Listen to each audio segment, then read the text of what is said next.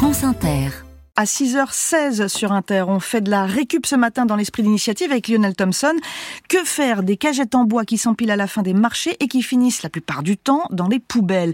La communauté de Plaine Commune, qui regroupe neuf villes de Seine-Saint-Denis, les recycle via les régies de quartier qui en font du paillage ou du compost. Casque anti-bruit sur les oreilles dans un hangar de la ville de Stein, Pierre se saisit de cagettes empilées pour les jeter sur le tapis roulant d'une grosse machine broyeuse.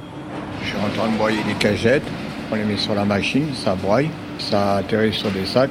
Quand il est plein, on les pèse pour voir le nombre de kilos qu'on a fait. Vous avez fait quel métier avant ça? J'étais euh, dans les espaces verts. Ce que vous faites là, ça reste pas trop éloigné des espaces verts finalement, parce que ça permet de réutiliser ces cagettes euh, pour du paillage. Ouais, pour des gens qui en ont besoin.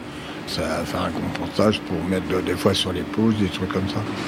Ces copeaux de cagettes ont effectivement certains avantages pour le paillage ou comme élément carboné dans le compost, explique Mathilde Lagrange, directrice de la régie de quartier de Stein.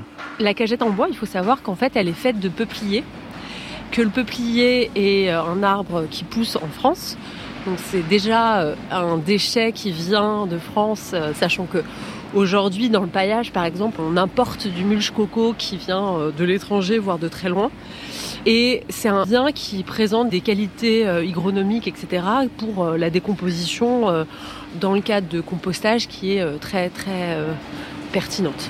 Cette idée déjà développée par exemple à Rennes a permis aux régies de quartier de ces neuf communes de décrocher ce marché public et de développer une activité d'insertion sur un modèle économique qui serait difficilement viable pour une entreprise classique. Même si on est mécanisé, il y a quand même, on l'imagine bien, bah, du temps de travail humain.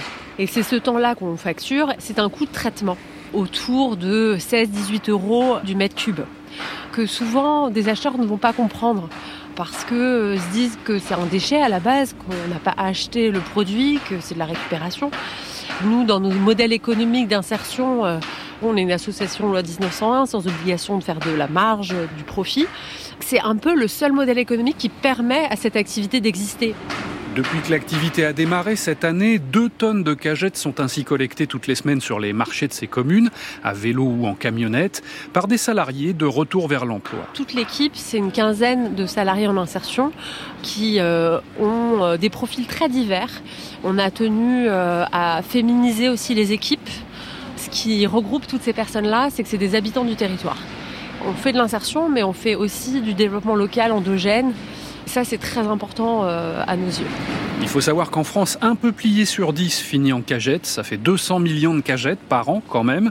Et seulement un tiers sont recyclés, le reste est détruit. L'esprit d'initiative, la chronique de Lionel Thompson dans le 5-7.